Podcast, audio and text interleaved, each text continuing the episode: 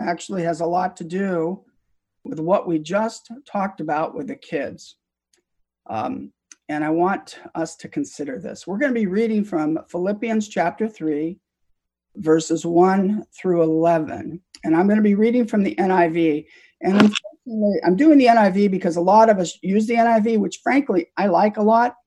But actually, the ESV is probably a little bit better translation of this passage than NIV, but I'm I'm still stuck in my ways. So we're reading from the NIV. Let me read for you. Finally, my brothers, rejoice in the Lord. It's no trouble for me to write the same things to you again, and it's a safeguard for you. Watch out for those dogs, those men who do evil, those mutilators of the flesh, for it is we who are the circumcision we who worship by the Spirit of God, who glory in Christ Jesus, and who put no confidence in the flesh, though I myself have reasons for such confidence.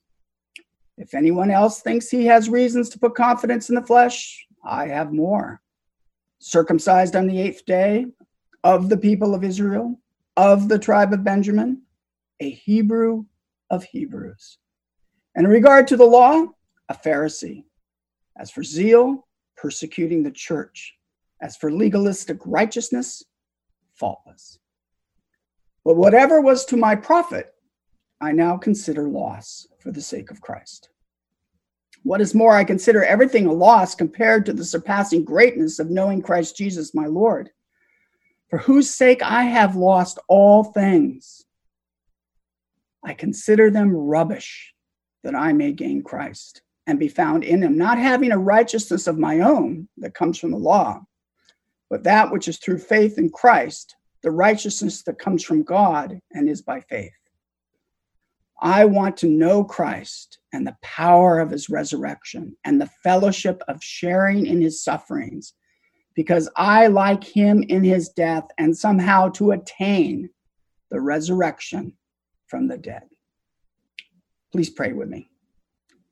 Our Heavenly Father, we do thank you for this text and that and this wonderful reminder of what it is that really matters, what it is uh, to be a disciple of Christ. And we pray, Father, that your Holy Spirit would speak to us according to our need from your passage, and that you would build within us a real eagerness to know you by knowing your word, I pray. In Christ Jesus. Amen. Uh, years ago, when our kids were little, my parents would fly us to California every Christmas so that we could be with the family. And this was a wonderful uh, and very generous gift. And in order to get a nonstop flight, even though we lived near San Jose, we'd always fly to San Francisco. And this made things easier for the kids. On the way home, we'd always take the red eye so the kids could sleep. On one particular trip home, I spent the entire flight talking to a young man about theology. He was in his early 20s and had recently become a Christian and was very excited about his faith. And on top of that, was in the process of being discipled by a somewhat older man for whom he had great esteem. Our conversation was stimulating, it was a lot of fun, as well as encouraging, and made the flight seem very short. As we were on our approach to Logan, we were talking about baptism, and then he said this to me You understand, of course, that to be saved, you have to be baptized. And most importantly, baptized in the true church, which is my church, the Boston Church of Christ. My head snapped around and I said, What? and he went on to explain that he was a member of the Boston Church of Christ, which was, he believed, the true church and that to be saved one must be baptized by immersion in his by his church i began to wonder was there something that i failed to pick up in those five hours of conversation that would have shown how different our views were well as we got closer to landing i began a whirlwind refutation of his position and that of his churches which i learned later was considered by many to be a cult he was confused and puzzled by what i had to say and he kept saying that I should talk to his discipler who would be picking him up at the airport. It was as if the young man was dependent upon his mentor and could not think on his own. Now, granted, he had recently come to faith in Christ, but he sure knew a lot of scripture. sure enough, the ba- at the baggage carousel, he brought up his mentor, who began to talk to me about my errors, my mistaken views. Now, it was not the best time for a discussion with three tired children and the need to collect our bags, but I did talk to him for about five minutes or so until he walked off with his disciple. And it was very clear that he was not pleased that his mentee had spent five hours talking theology with an outsider. Later, I looked into the Boston Church of Christ and was disturbed by what I found. I learned that disciples are given direction on every aspect of their lives, from church attendance and giving to dating habits or personal relationships, from where to live, and a multitude of decisions in between.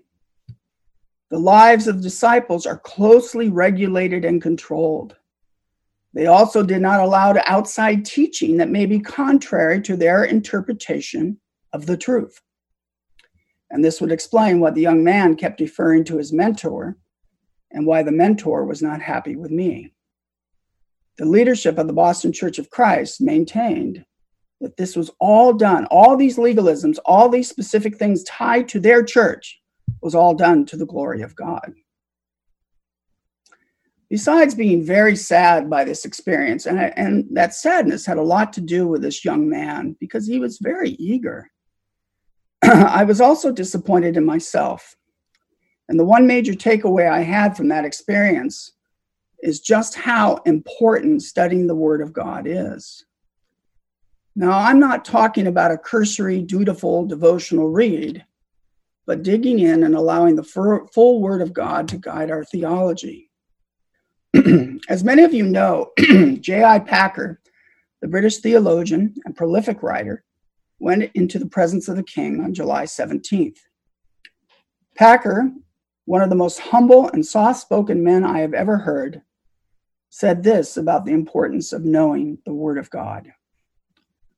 Congregations in every age must see themselves as learning communities in which gospel truth has to be taught, defended, and vindicated against corruptions of it and alternatives to it.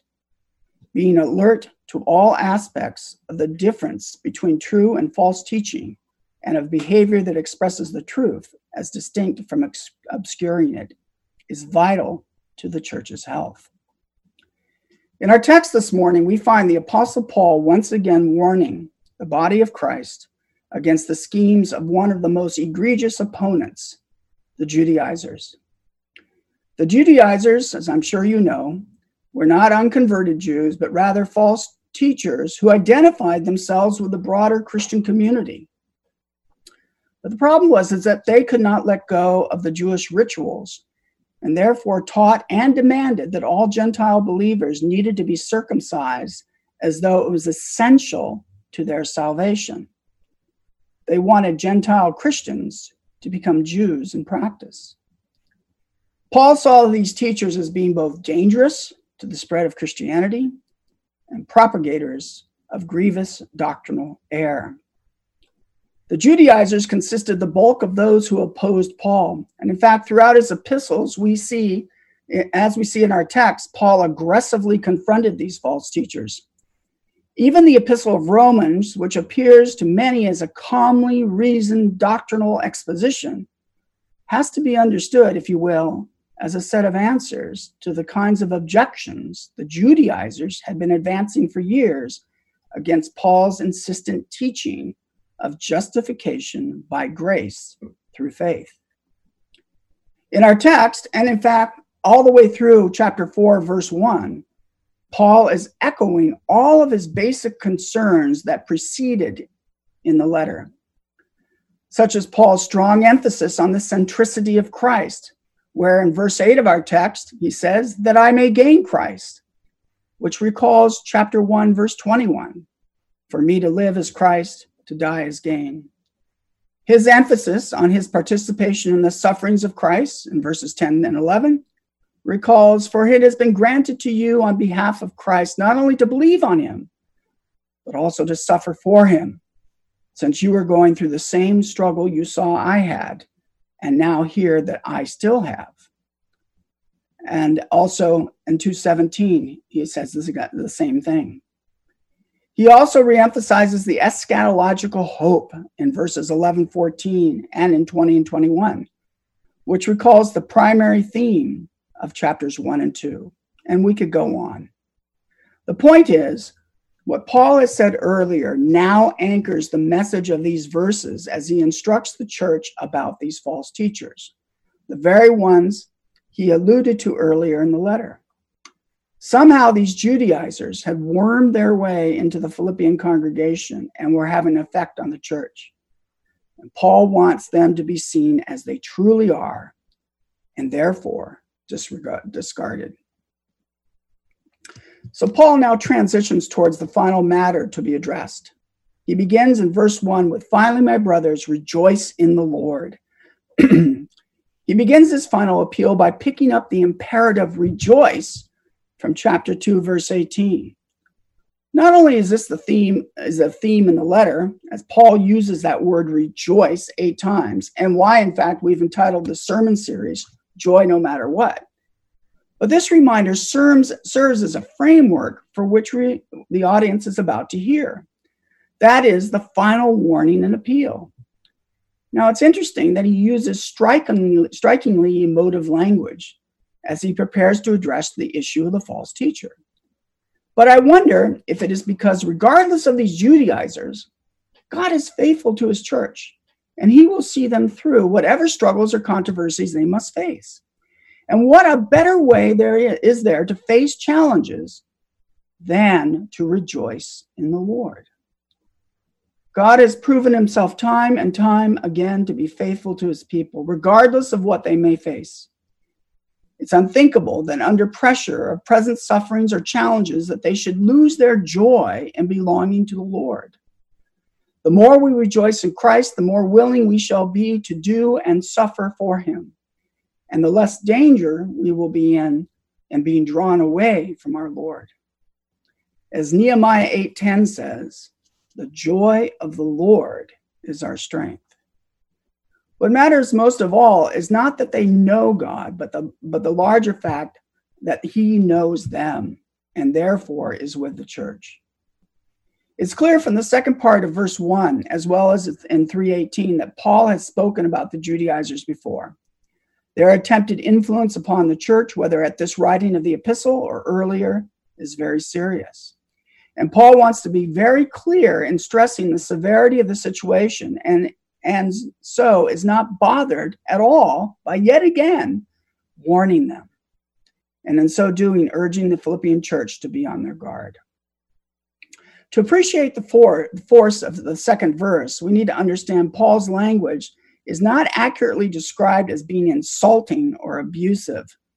It's argued that Paul has carefully chosen his terms to achieve intense irony, not merely to harshly speak down upon these false teachers. Three times the apostle warns the Philippians to be on their guard. And while the NIV does not catch the tone that is presented in the Greek text, the ESV does. The ESV translates verse 2 as look out for those dogs, look out for the unbelievers. Look out for those who mutilate the flesh. The first description of what they are to watch out for are dogs or curs. In English, to call someone a dog is an insulting term used of people who are worthless and vile. For the Jews, the term had a distinctly religious sense. It referred to Gentiles, those people who were outside of the covenantal community and were considered ritually unclean. When Jesus drew a comparison between the Syrophoenician woman and dogs in Mark 7:27, the woman recognized the analogy not as a vulgar insult, but as a religious statement. Paul, therefore, is making a startling point. The great reversal brought in by the work of our Lord Jesus Christ means that it is the Judaizers who must be regarded as the Gentiles. This theme is further developed with the next two descriptions. The term evildoers is meant to refute the Judaizers' claims that they were doing the works of the law. And while they believed what they were doing were was good works, and in reality, their works were evil. The Judaizers were earthly minded, whose teachings led them to the works of the flesh. And in this way, they too were spiritual Gentiles. Now, no epistle speaks more about the false teaching of the Judaizers than the book of Galatians. In Galatians 5 3 through 6, Paul says this about them. Again, I declare to every man who lets himself be circumcised that he is obligated to obey the whole law. You who are trying to be justified by the law have been alienated from Christ. You have fallen away from grace. But by faith, we eagerly await through the Spirit the righteousness of which we hope. For in Christ Jesus, neither circumcision nor uncircumcision has any value the only thing that counts is faith expressing itself through love. Legalistic works of the flesh accomplish nothing towards salvation. And then finally, the third phrase is the most scathing. These false teachers, Paul argues, do not deserve to be called the circumcision, but rather mutilators of the flesh. When Jewish rituals were practiced in a spirit that contradicts the message of the gospel, these rituals lost their true significance and became no better than pagan practices. For Gentile Christians living in Galatia, the adoption of Jewish ceremonies was tantamount to becoming enslaved all over again to their pre Christian rituals. And this is Paul's point in Galatians 4 9. But you now that know God, or rather are known by God, how is it that you are turning back to those weak and miserable principles? Do you wish to be enslaved by them all over again? And moreover, Paul's reference to the mutilation in Galatians 5:12 may be, among other things, an allusion to barbaric pagan customs. So here in our text, Paul takes the Judaizers' greatest source of their pride and interprets it as a surest sign that they have no share among God's people, and in fact are again the true Gentiles. Now, Paul continues this line of thought as he sharply draws the contrast between the Judaizers and Christian believers, including Gentiles, by saying, For it is we who are the circumcision, we who worship by the Spirit of God, who glory in Christ Jesus and who put no confidence in the flesh. Again, the Christians are the true Jews, not the Judaizers. Now, this is an extraordinarily important point for Paul, who was often accused as re- of rejecting the importance of the Old Testament, such as in Acts 21 21. The book of Romans, in particular, answers this charge by arguing that the gospel, far from opposing the Old Testament, fulfills it. In the same way, Galatians 3 is devoted to proving that those who are united with Christ through faith are the true seed of Abraham. If it were otherwise, Paul would have had the upper hand on these false teachers. In verses 4 through 6, he begins boasting of his Jewish credentials. But why do this at all? The Judaizers who threatened the Philippian church no doubt appealed to their own impressive, impressive Jewish background in support of their message. In Paul's case, he uses his own Jewish credentials as a foil that follows in verses 7 through to what follows in verses 7 through 11. And his point, while they sound impressive, are absolutely worthless. That is his credentials. Of the seven clauses in, in which he presents the quality of his Jewishness, the first four describe privileges that Paul acquired by virtue of his birth. He points to his circumcision, being of the people of Israel, of the tribe of ben- Benjamin, and a Hebrew of Hebrews. Here's why he lists these four. His circumcision was done according to the law, which only Hebrew parents would be concerned about. He's of the people of Israel, in other words, he's not a convert to Judaism. Third, he's of the tribe of Benjamin.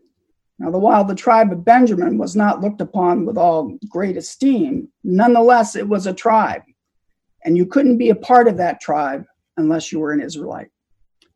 And finally, Hebrew of Hebrews, meaning that his family had not adopted the way of the Hellenists as many Hebrew families had. The last two clauses stress the voluntary choices that Paul made. And these demonstrate his religious fervor as a Jew. He tells us in Galatians 1:14 that he was advancing in Judaism well beyond many Jews his own age and was extremely zealous for the tradition of his fathers. All of which culminated in Paul becoming a Pharisee. And then Paul goes on to prove the sincerity and the intensity of his prior religious commitment by using an expression of intense irony. Condemning what he exalted in his former self, he persecuted the church. In Galatians 1:13, he's even more forceful in his declaration. I used to persecute intensely the church of God, and I even tried to destroy it. Here's the irony.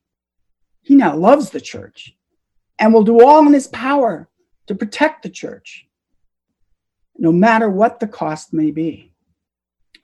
And then he adds in verse 6 as for legalistic righteousness, faultless. And this speaks to Paul's record as far as Torah observances were concerned, which means he scrupulously adhered to the Pharisaic interpretation of the law, with its finely honed regulations for Sabbath observances, dietary laws, and ritual cleanliness, the very things that matter deeply to the Judaizers. Well, Paul's point is none of this has anything to do with righteousness at all. At one, at, at what he once excelled, he now knows is empty and has no value. The future lies with the present. That is knowing Christ. Looking back is to look at nothing at all. As I think of I think about these Judaizers, I think of those who have formed their own theology without fully understanding the revelation of Jesus as the Messiah. As we've said before, the Jews looked for a different kind of Messiah. And while the Judaizers had recognized Jesus as the Messiah, they still could not let go of the things that they held so dear, the things to which their culture held tightly. And so they formed their own brand of Christianity not understanding that righteousness is not something we earn by acting a certain way, but rather is a gift given to us by God that makes us clean in his eyes. I wonder if the Judaizers had spent more time in the prophets rather than in the law, they would have seen things differently. Who knows? But we do know that throughout the history of the church, the evil one has been pleased to use our weaknesses against Christ's church, twisting the gospel message into something that it is not. There has been heresy after heresy after heresy. And I fear that today the church has become far too casual about doctrine and out of so called love has attempted to twist scripture to make it more palatable to a culture that has rejected Christ. In so doing, we may have thought that we were helping, but I fear we are doing far more damage, just as the Judaizers had done. And then as we turn to verses 7 through 11, we see that Paul is, if you will, revising the balance sheet. You can almost sense his excitement, his joy, as he says this. But whatever was to my profit, I now consider it loss for the sake of Christ. And what is more, I consider everything a loss compared to the surpassing greatness of knowing Christ Jesus my Lord, for whose sake I have lost all things. I consider them rubbish, that I may gain Christ and be found in him, not having a righteousness of my own that comes from the law, but that which is through faith in Christ, the righteousness that comes from God and is by faith. I want to know Christ and the power of his resurrection and the fellowship of sharing in his sufferings, because like him in his death, and somehow to attain the resurrection from the dead. God delights in turning things upside down, doesn't he? Salvation won by Jesus on the cross is the great reversal of the fall of man. When one repents and turns to Christ, they are turning or reversing their direction. And Paul's experience in his own great reversal as he learned what he once held dear was nothing compared to what he found in Christ. In this passage, one can hear the excitement and great joy as he urges the Philippians to remember who they are in Jesus. The message of the gospel is thrilling to Paul, and I hope it is to us. As it begins this final section of our text, this reversal theme continues with imagery of commerce in the marketplace. All that he had, that is his profit or his gain, is now lost. Not only are his previous assets as a Jew a loss, but in fact, they are not only useless, they're rubbish. In the process of reevaluation, Paul perceived with horror that the things he had valued up to his conversion and viewed as benefiting him had in reality been working against him and ultimately would destroy him. Oh, how great are the riches found in Christ Jesus. A striking feature in verses 9, 10, and 11 is the way that these verses reflect a distinction among the three basic categories present in the application of salvation. The first is justification, that is righteousness through faith, presented in verse 9. The second is sanctification, that is experiencing the power of Christ's resurrection as our lives are changed, as we become transformed, as well as participating in his sufferings, which Paul speaks about in verse 10. The stinging reality of Christian suffering is, uh, is our reminder that we have been united with Christ. More than that, it is the very means that God uses to transform us into the image of his Son. It's not easy being different or going against the flow of humanity, but that is what the gospel calls us to do. When we come to Christ, we reverse our course and begin to go against the flow of the rest of humanity. Behaviors that they consider that they consider normal we understand now to be evil. And while going against the flow is very hard as it's easy to get swept up with the cultural tide of humanity it also can be costly but as paul tells us following christ is worth whatever cost we must pay now i have to stop here for a second Paul, throughout his letter, has expressed his willingness to suffer for Christ for the sake of the gospel. And here, yet again, is another irony. Paul, before his conversion, was all about bringing suffering to those who profess faith in Christ. And now he embraces suffering for the sake of Christ. Talk about the transformational work of our Lord Jesus. And then finally, the third, which is found in verse 11, is, is glorification. That is the resurrection from the dead. So we have justification, sanctification, and, and glorification presented in these four, five verses. Now it's puzzling in this final statement of faith that Paul says, somehow to attain the resurrection of the dead. Now that word somehow seems troubling. What does he mean by this, especially when compared to the many verses in his epistles that stress the assurance that the Christian has eternal life? John Calvin's response to this question was to say that Paul wanted to impress upon us the difficulties, struggles, and hindrances that attend a believer's life. The apostle would remind us that even he must watch and pray continually to abide in the fellowship of Christ's sufferings. There is a tension that exists between the assurance of faith and our need to persevere. The Christian cannot coast, but must continue on in his faith, desiring to go further and further in his relationship with Christ. And I also think that the following verses clarify Paul's verse, uh, Paul's point.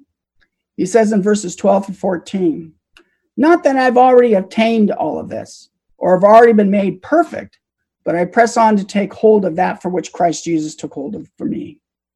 Brothers, I do not consider myself yet to have taken hold of it.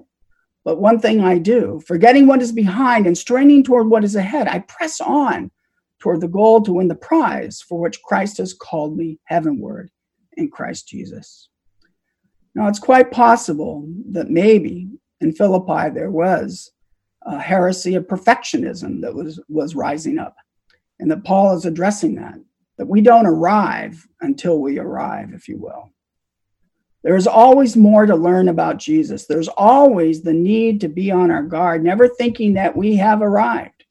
We'll never arrive until we arrive in the kingdom of heaven. In other words, there's never a point where we can sit back on our laurels and say, Yes, I am the Christian I have always wanted to be. I have made it. Now, I realize that nobody would ever verbalize this, but perhaps we may think it, especially if we th- begin to compare ourselves with other Christian brothers and sisters. But what a terrible mistake this is. To do this is to let our guard down and open a door for the evil one. Well, from our text this morning, there are three things I want to leave you with. First, I know that we're all facing challenges that we've never faced before, and we're probably feeling overwhelmed and uncertain about the future. And I'm sure you're tired of being reminded of that. But when we worry, our focus begins to turn to ourselves and we become consumed with the what ifs, consumed with ourselves. Or we become upset that our life is not what it once was and we want it back have, want back that which we can never have. And these thoughts or concerns put the focus again on us. We need our focus to be on Jesus. And Paul says to rejoice in the Lord. Remember, eight times he stresses this in his letters. Letter. Do we think the Philippians did not have their own struggles? Or for that matter, Paul? Of course not. So we must remember, as Nehemiah said, the joy of the Lord is our strength. Focus on what Christ has done for us, certainly throughout our lives, but most importantly, what he's done upon the cross. Celebrate Jesus. Now, this doesn't mean necessarily that we merely go tripping through life thinking, you know, you know, this cancer is a breeze. Oh, you know, we're celebrating these things that are terrible. No, I don't mean that. But I mean a deeper sense of joy, a deeper sense of understanding that God is sovereign even over these things. And if God has loved me so much to send Jesus to die on the cross for me, then he is going to see me through these things. And by God's grace, I will pay attention to what he's teaching me in the midst of these things, that I would become all the more dependent upon the Lord Jesus and less dependent on the things that are seen. And second, from where I began in my introduction, in my little illustration for the kids about the fruit, we need to saturate saturate ourselves in the word of god and not be satisfied with a daily cursory read of the bible. We need to dig in.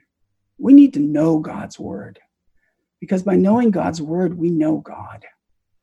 And not only do we learn about the wonder of our god and his love for us but we also learn what is right and true and are made able to discern the truth from falsehoods. Remember satan's on the prowl and he's looking to take us down, whether it be through individual temptation or through false teaching. He doesn't care. He wants to take us down. He despises us. He despises the church. He wants nothing less than to see us destroyed. We need to know God, not just know about Him. And in knowing Him, love Him and serve Him with our whole hearts. And finally, I would say, as Paul is encouraging the Philippians, and as he said in chapter one, we need to eagerly press on with joy no matter what and do so together. We need to encourage one another to persevere in the faith to which we've been called.